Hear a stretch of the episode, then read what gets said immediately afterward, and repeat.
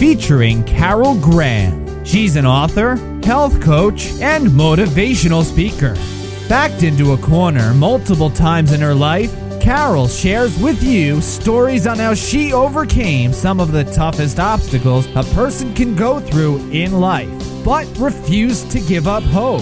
Rather than admit defeat, an opportunity was presented, and it involves each and every one of you. Carol will feature spectacular guests who will share their messages of hope, encouragement, and their inspiration to prove why life's adversities only make you stronger. And now, welcoming the host of the show, here's Carol Graham. Welcome to Never Ever Give Up Hope, and I'm so glad that you tuned in today. I'm so excited when I talk to my guests before the show and find out a little bit about their stories and what they have to share because each and every one of them has an incredible story of coming to a place in their life where they felt hopeless. And that's one of the reasons this show has been so successful because in this particular time in our lives, it seems that more and more people are facing hopeless situations. And what this show offers is tidbits, helps, encouragement, re- being able to relate with other people who have gone through similar things. And we all have, no matter where we come from, our backgrounds, our financial backgrounds, our educational backgrounds, where we grew up, where we live in this world, we need to hear stories of encouragement and hope. And so I'm so glad to be able to present those to my listeners. And also, listeners, I thank you. I thank you for your support. I thank you for your comments, for your reviews. It's always exciting to hear who's listening where on this incredible globe of ours. We are now reaching over 120 countries with the message of hope through never, ever give up hope. Thank you so much. Today with me, I have Deborah Malone. And Deborah is a novelist. She's also an award winning author. She was nominated for the 2012 and the 2013 Georgia Author of the Year Award in the novel category. She has also worked as a freelance writer and photographer for the historic magazine Georgia Backroads. She's also been featured in other magazines.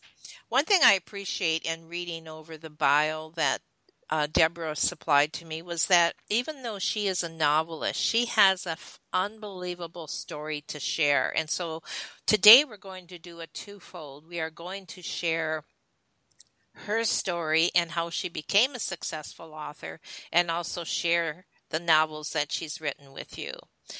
And even though Deborah is a successful writer, she's had to overcome extreme personal crises and circumstances. And that's what we're going to start today to, sh- to have her share with you.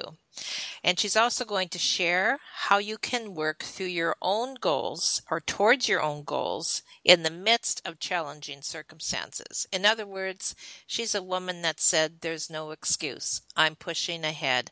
I'm pushing forward. I'm overcoming what I'm going through, and I'm going to be creative through it. And that's how her novels were born. Welcome, Deborah. Oh, thank you, Carol. Thank you so much for having me on the show.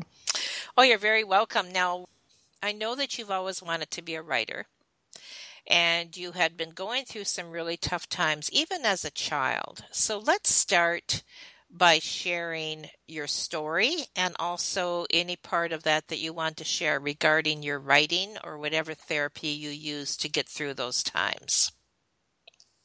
Okay. Um, I remember as a child um, feeling such an overwhelming sense of responsibility. And that was born out of the fact that my mother, when she was 12, um, she had Still's disease, which is what they call juvenile rheumatoid arthritis. Uh, she was very sick. They didn't know what she had. Uh, she had high fevers. Uh, she lost all of her hair. She was in bed, and it was a long time before they diagnosed what she had. And so she was bedridden for a couple years um, as a child, and then she went into remission. And she um, met my dad in Cincinnati. They she was from Cincinnati. My dad was from Opelika, Alabama. So you talking about um, country meets the city? That's kind of what happened. And he, um, you know, they fell in love. They got married, and my two older brothers were born in Cincinnati. And I believe probably having children. Um, made her arthritis flare up again. And in 19, my dad worked for General Electric Company. So in 1953, he was transferred to Rome, Georgia, where I live now. And I think that's because he wanted to get back close to his family. But um, I was born in 1954. So by the time I was old enough to realize what was going on, mother had become very, very ill. Um, she was walking on crutches or she was either in a wheelchair. She spent many days in the hospital, and a lot of times we had to go to uh, people's house to stay. And I remember my dad telling me sometimes he would leave us at night asleep to go check on mother at the hospital.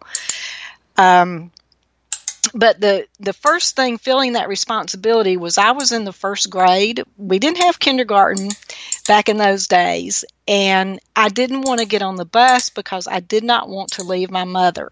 I was mm. concerned, you know, something would happen to her while I was mm-hmm. gone. And, you know, who's going to take care of her? If Aww. I'm not there to take care of her, who's going to take care of her?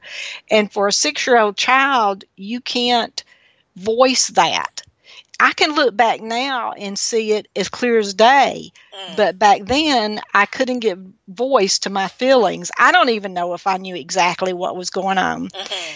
But um, so what it came out in was temper tantrums. And I wouldn't get on the bus. And so my mom, she wasn't able to make me get on the bus.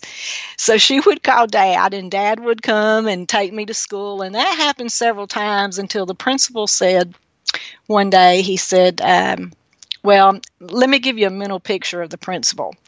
Now, my dad was big. He was he was over six feet, but the principal, he was even bigger and and rounder to say the least. And he went around with this big fat cigar sticking out of his mouth all the time. So he was scary to a six year old. and he said, Mr. Brinkley, he said, let me take care of this. You go on back to work. Well, after that spanking, believe me, I got on the bus. Oh, my word. Yes, after that. Um, but that was just that sense, that, that feeling of responsibility that I had for mother, and that, that would follow me the rest of my life, actually. That's very interesting that you said that because when I was born, my mother was dying. And so I never really thought of it that way until you brought that up today. Thank you. That's extremely interesting because I felt that responsibility too. Like it was up to me to take care of her. That's basically what you, it doesn't matter who else was there, but it was up to you, right? Right, right. Amazing. Absolutely. Okay, mm-hmm. continue, mm-hmm. please. Um, and I, I, um, I don't know. You know, I guess dad grew up on the farm and his mother he was four when his mother died and his father remarried and married a woman that was uh, uh, younger than his oldest sister which that wasn't unusual back then uh, because they worked on the farm and they had a lot of children and um, dad only went to the eighth grade because he had to quit school and work on the farm mm-hmm. And he was a very strong willed man, to put it nicely. And he had a temper. And I remember as a young child um, going to a friend of theirs in the middle of the night. And I remember the lady opened the door, and I can remember saying, Daddy hit mother again. Mm. And so there was um, abuse in the family. And there i just remember a few times of dad ever getting to that point but there was a lot of arguing back and forth. And so i kind of grew up with that. Then by the time um, my brothers were older than i was you know i began taking the responsibility of having to cook and clean on the weekends. Um, and so i i would take um, reading I love to read and and I would take a book and I would get on top of the basement steps and just kind of curl up and read my book and kind of hide, you know. I Yes, was away from yes. everybody and away from that responsibility for a while. And the books took me away. And so I don't ever remember a time that I didn't love to read. And so my books were my savior during that time. And probably still are. Yes, I very much, very much still love to read. That went on, you know, till I was 19. When I turned 19, I met my husband. We fell head over heels in love, and we were married. Um, from the time I met him till the time we were married was three months. Oh my goodness. And believe me, 19 is way too young to get married. and three months is not enough to know anybody. I kind of, you know, I think in the back of my mind, I thought, well, you know, I'm going to, I'll be away from all this responsibility and I can be on my own Yes, yes. and I'll be a grown up. Well, I think I pretty much um, jumped from the frying pan into the fire. I did not know what I was getting into. And um, my husband and I both brought baggage into the marriage. And here I was, this person that I had a do or die attitude. I was going to do it or I was going to die doing it because Mhm. that's that was that responsibility. right, Uh, right. And my husband, bless his heart, his uh, parents had pretty much done everything for him. So he was used to not having any responsibility. So he didn't have a chance when we got together. I just kind of rushed in and took over everything. And, uh, you know, I resented the fact that I had to do it, and he resented the fact that he was doing it. So we kind of got off on, on the wrong foot. But um, probably, let's see, I think I had just turned 20, 21 when our first daughter was born. And then Nikki was born, my second daughter was born in 1977, just a couple years later. Things were kind of rocking along. I remember saying to myself that with mom and dad arguing like they did, that I wasn't going to have a marriage like that Right. but I did. You know, we did a lot of that too. We had a lot of the arguing. But things rocked along. And when Nikki turned, she was almost four. Well, actually, from the time she was born, we noticed things weren't, you know, quite right. And she didn't, uh, she slept a lot, which is very unusual for a baby. You know, she slept through the night right away. Really. And I remember questioning, you know, asking the doctor about it. And he made the comment, Well, what are you complaining about? Then she didn't walk till she was 16 months. Mm. Um, and, you know, we took her to the doctor for that. We took her to a specialist. Her, and he said, "Em, you know, everything's fine. Don't worry about it. And so she was almost four when she started having severe headaches and she would um, when she'd have these headaches she would throw up and so after she would throw up i mean it was like a miracle her headache would go away Oh my goodness. so this kept happening. I called her doctor, and um, unfortunately, he was very rude. He said it was on the weekend, and he said, Well, what do you want me to do? Start a case history over the phone? And I said, Well, no, not really. I want you to find out what's going on. I insisted that they you know, do some tests. So he admitted her. The next morning he came in and he said, he said, uh, Miss Malone, I don't treat behavior problems. Oh my goodness. So that that afternoon, he had to come back after the test and tell me that Nikki was diagnosed with a brain tumor. and it was a uh, medulloblastoma, which which is a childhood brain tumor, malignant, and that um, she had probably had it since birth. And so those were the symptoms that she was having. This tumor was already causing problems even when she was little. She how did how did you handle that diagnosis? Uh, not very well. Not very well at all. I remember crying and crying and just um, you know, it was devastating. It was just absolutely devastating. But that the diagnosis wasn't the worst of it. That was just the beginning. Oh no. What she happened? had her well, she had her first surgery, and when she did, uh, she had some bleeding in her brain, and so they had to go back in and do a second surgery. And when they did that, she contracted meningitis. And so that by that time, she was pretty much on death's door.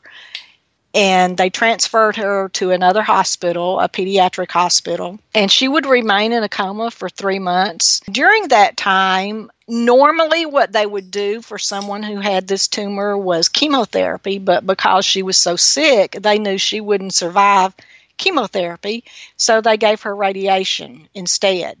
So she had the radiation during the time that she was in the coma.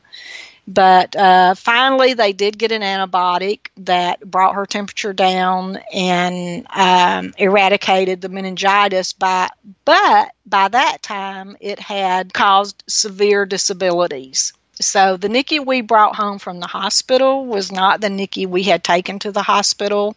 She wasn't able to walk anymore. Her balance had been destroyed. And so she would remain in a wheelchair the rest of her life. How old is she now? She is 39. What a journey you've had, and I can't even begin to imagine all the emotions you went through, all the trauma you went through, all the change you had to endure. But where did you get the strength to endure the things that you had to go through in your life? There was many things that uh, you weren't planning on, I'm sure, and as they happened, you you had to find your strength somewhere, someplace. Can you share that with us? Sure, and uh, I'm glad you asked me that. Um, faith has always been a big part of my life since I can remember. Uh, that's one thing I appreciate about my parents. Uh, my mother wasn't able uh, to go to church with us, but dad made sure that we were there every time the doors were open. And um, you know, Dad was a godly man and he loved God. And um, yes, he, he had his demons that he had to deal with, but that uh, background of going to church uh, gave my brothers and I a foundation for our faith in God. I admit that during the lowest times in my life, uh, there were times that my faith waned, but I never turned my back on God, and He's always been faithful to me. And I couldn't see it then when I was in the midst of things, but I can look back now and see so many times when he worked in my life, even even during the lowest times. You know, he was there and provided. Um, and with my writing, he's opened so many doors uh, with my writing and speaking. Just say that that's you know that's the most important thing. Thank you, Deborah, for sharing that. I'm sure that that'll be an encouragement to our listeners as well. Well, I hope so. And something that I've learned through all of this is uh, that God's timing isn't always our timing and if if something hasn't happened in your life that you've been working towards or your goals or whatever um, you know just because it hasn't happened doesn't mean it's not going to good point thank you so continue your story it's amazing we brought Nikki home and our life had changed. It had been turned upside down. It would never be the same. My husband, he had been abusive verbally, but after Nikki uh, returned home and I had I had there again I had a lot of responsibility as far as taking care of Nikki. She required 24 hour a day care. She could not be left alone and would have to have pretty much everything done for her. You know, there was a lot of stress and it was hard on her her sister because of so much time that I had to spend with Nikki. But the abuse also escalated and it was verbal abuse. And I would like to say, don't let anybody tell you that verbal abuse isn't as devastating as phys- physical abuse. That's right. Because it definitely can be. It destroys who you are Yes. from the inside out.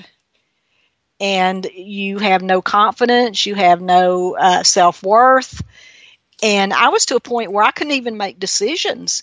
You know, I, I didn't even feel confident in making everyday decisions like going to the grocery store and, and picking out things at the grocery store. And how did you deal with that? Well, I didn't deal with that very well either. and that went on um, basically for years. By that time, Nikki's sister uh, left home and she moved out to be on her own and to go to school.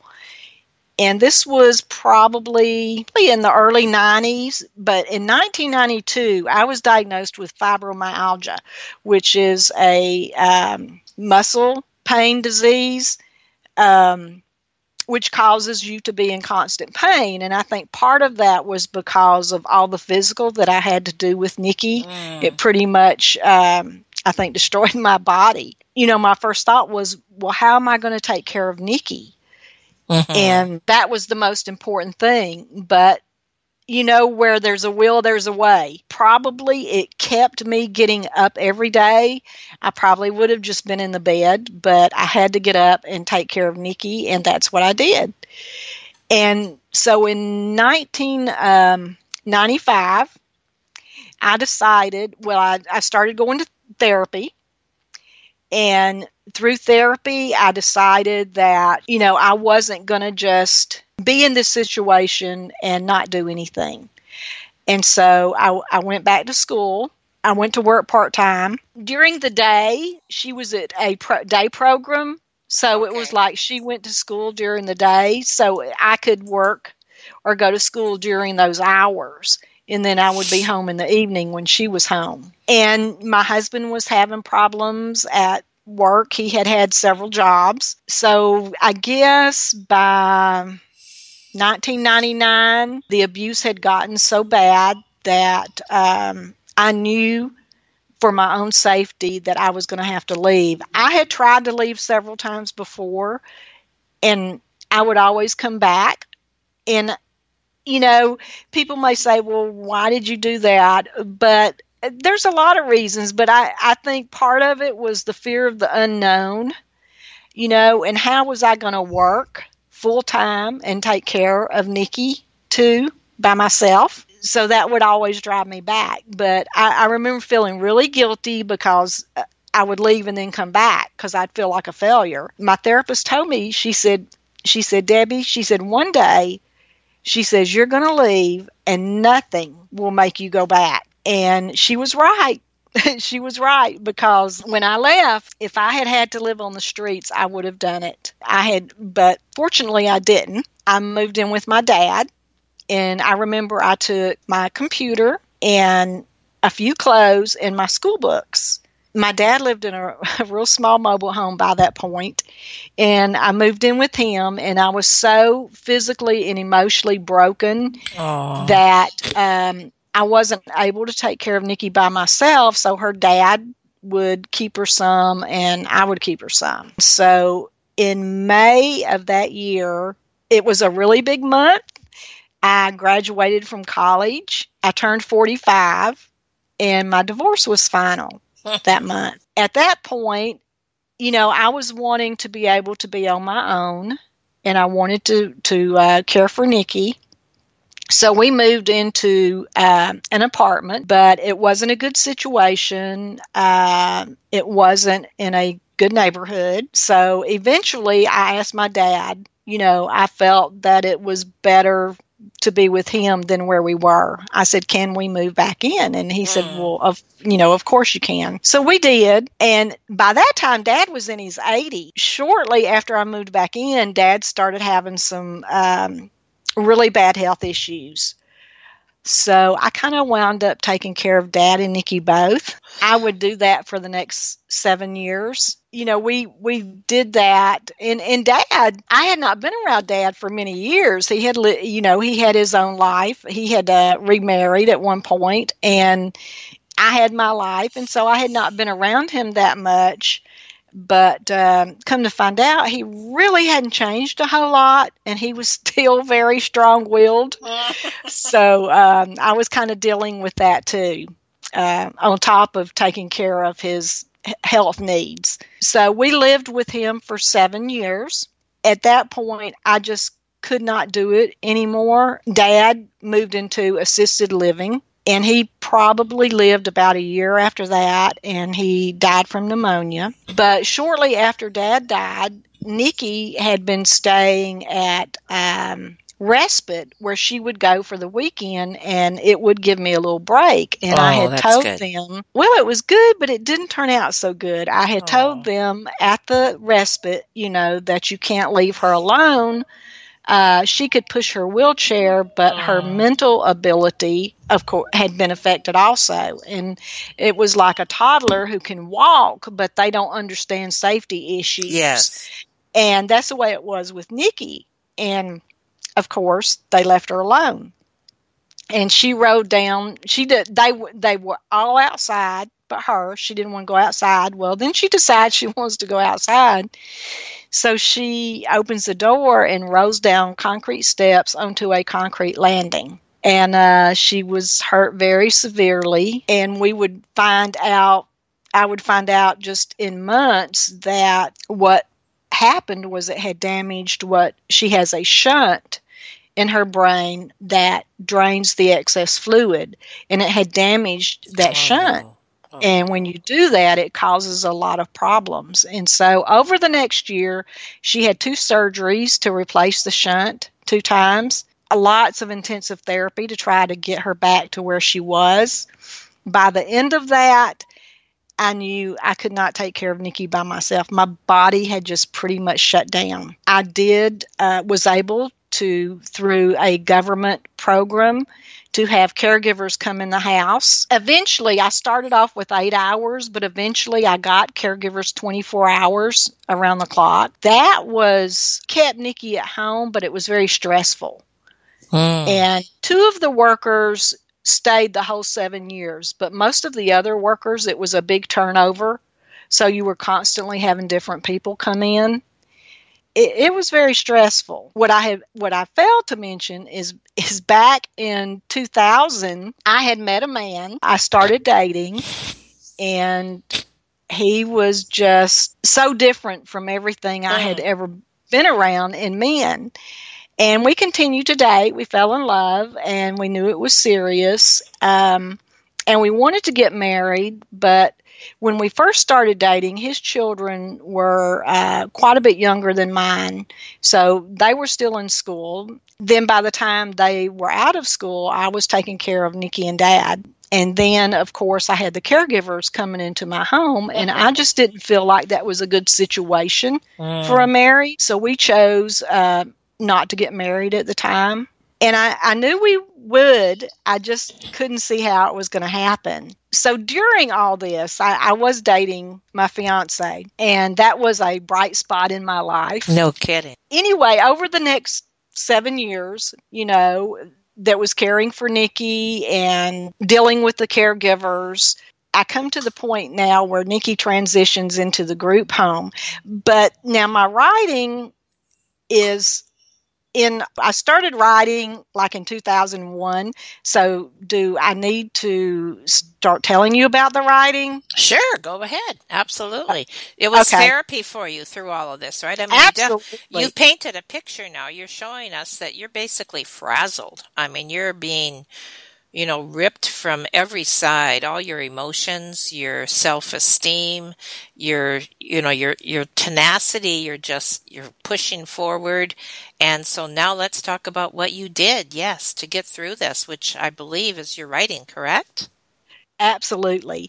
Um, Let me ask you something it, first before you share that. Sure. How, sure. How did you motivate yourself to write when you're going through all this? Well, that's what I'm fixing to tell you. Okay. All right. I had actually, when I went back to school, I had uh, taken a um, creative writing course. It was required, so I had to take it. But it just sparked something in me that mm. You know, I just started writing short stories and poems, and I just absolutely fell in love with writing. So that's basically, I just did it for fun. Then, when I started dating Travis, we had gone out to eat one evening and had gone to this beautiful old historic restaurant. The restaurant wasn't old, but the building was old, and he's he's an architect, and you know he knew right away the quality of the building, and we both loved this particular magazine about Georgia. It, at that time it was called North Georgia Journal, which is now Georgia Backroads. And I said, you know, somebody needs to write a story about this for North Georgia Journal. And he says, well, why don't you? And I said, well, okay, I will. I did. That's how I got started writing. and the publisher, um, an editor accepted it, but I had to go back to the restaurant to get some more pictures and to talk to the owner. Well, when I got there, she wasn't there, but her husband was. And he said, I said, Well, I need to speak to Miss So and so. You know, I need to to talk to her some more. And he looked at me and he said, Well, I'm sorry. She ran off with the cook over the weekend. Oh. and that's pretty much my reaction. I started to laugh until I saw these big crocodile tears rolling down his eyes. And he was he was telling the truth. She actually had.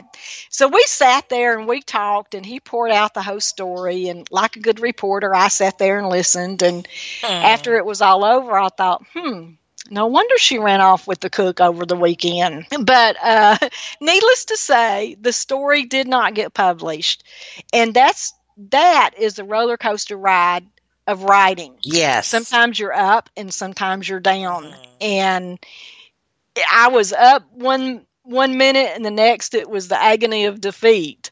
But I didn't stop. I had I had been bitten by the writing bug, so I wrote another article and it was accepted. So I wrote for them for years. But a couple years after I had written for the magazine, I decided I wanted to write a book. And so I started doing research and I started writing. And during this time now, I'm still taking care of Dad and Nikki both.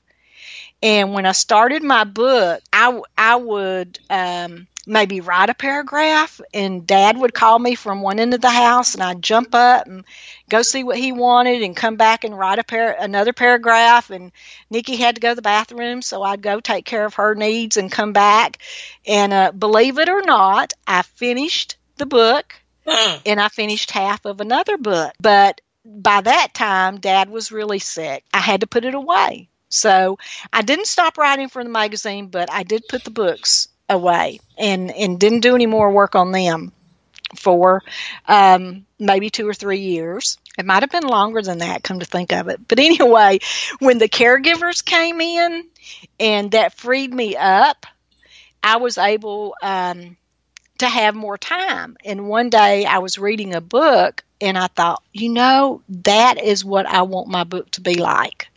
And so I got my books out, I blew off the dust, and I learned as much as I could about writing and I rewrote my first book and that took probably two or three years to rewrite it and to do what I wanted to do with it and um, I had started a uh, blog trying to get my name out there and I would uh, review books and and um, post on my blog while I was writing. When I submitted it, it really didn't take long before a small publisher uh, offered me a contract. And so that's how my first book was published, and that was 2011. And that book was? The name of that book was, uh, you're going to love this Death in Dahlonega. Uh, Dahlonega, Dahlonega is a town in the mountains of Georgia. And that word actually means yellow because Dahlonega was what, one of the first gold rush towns. So uh, that's where that name comes from. It's a it's an Indian word. So is it strictly fiction, or does it have truth and fiction, or what is it? It, it has both. Um, it is the story itself is fiction in all of my books, the settings are real. So if you're familiar with the area, you would recognize okay. the name of a restaurant, the name of a street. I try to make it you know, just as real as it can be. Mm-hmm. And um, I also have history that is woven through the book. So, of course, the history is true, but the story itself is fiction. So it's kind of kind of unique. Any of your own stories from your own life? Do you draw from that at all?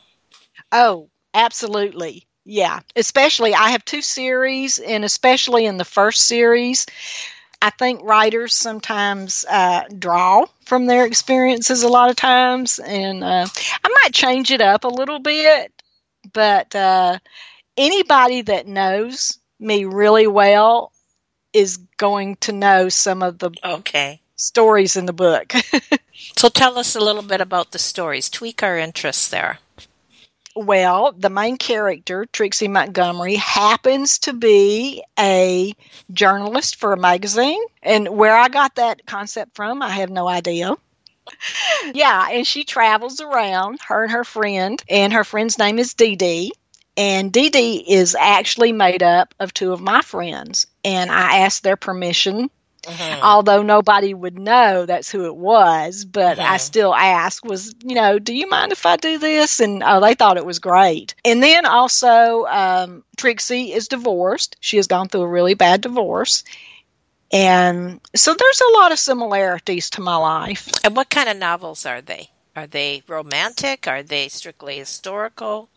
They are called um, cozy mysteries. Okay which means they are light and and most of them are funny. The characters are quirky. There are there's kind of like a recipe for cozy mysteries. The uh, murder always takes place off stage, so you'll never see the murder happen. And the protagonist, who is your main character, is uh, not going to be a law enforcement officer. It's going to be your everyday person. They're going to have an everyday job. So they're an amateur. They're okay. not going to be professional. Um, it's usually in a small town or village where it takes place. So, you know, you kind of stick with that recipe for the cozy mysteries.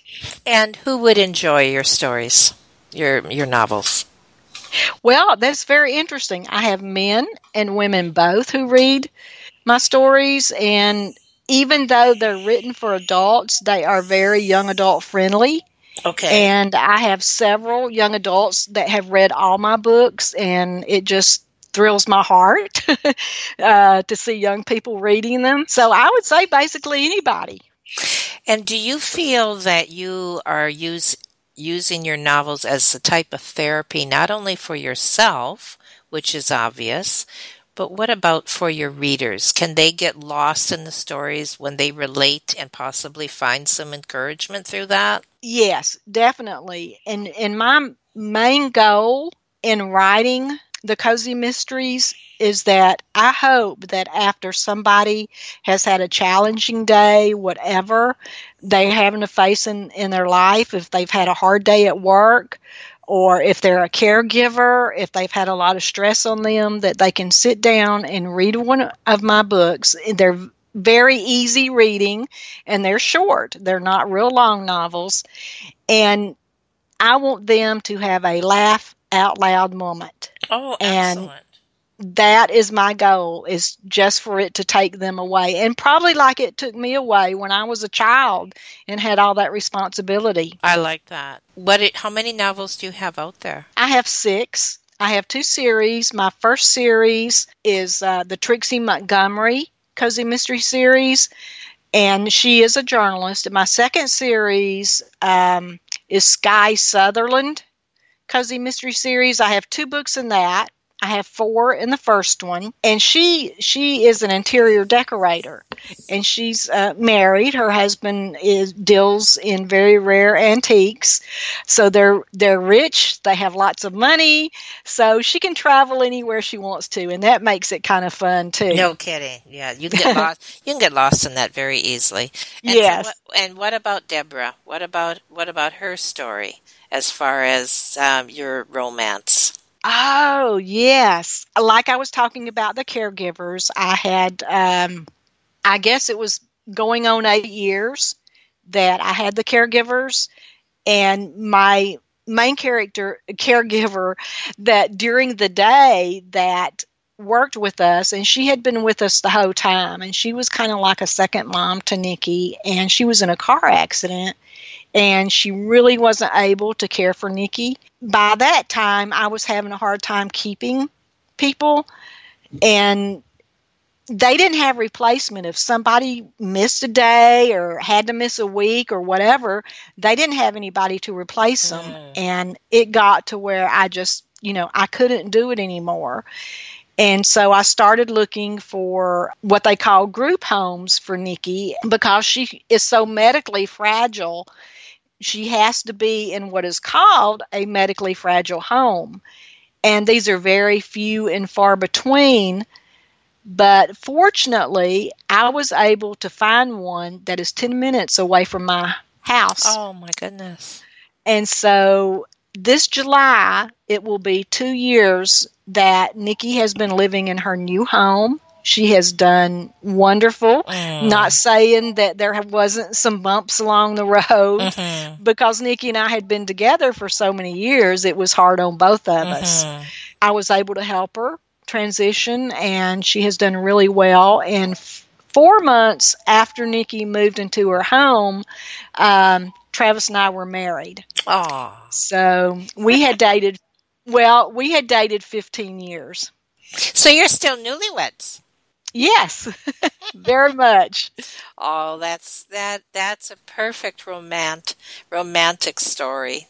Thank you. That's wonderful. well. Nobody can say that I rushed into it this time. No, it wasn't three months. And anything else you want to share uh, about anything in summary?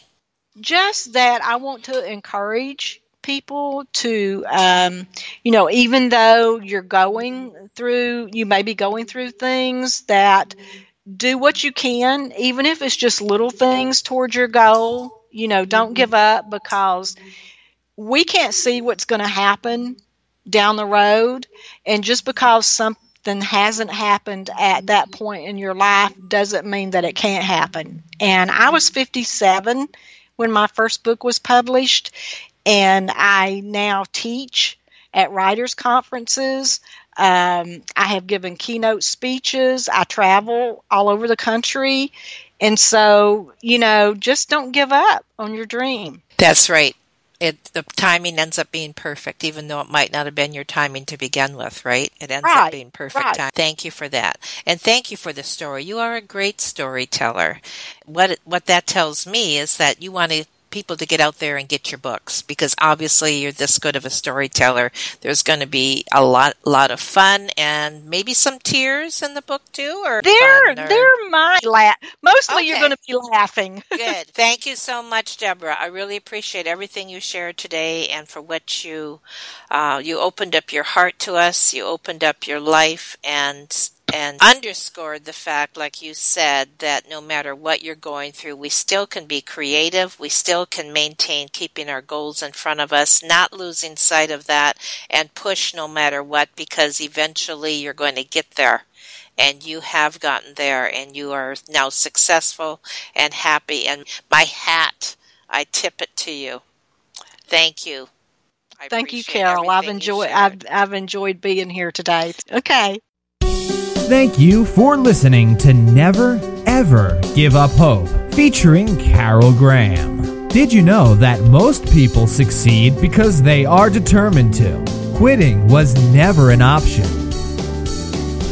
Carol loves your comments and will respond to each one.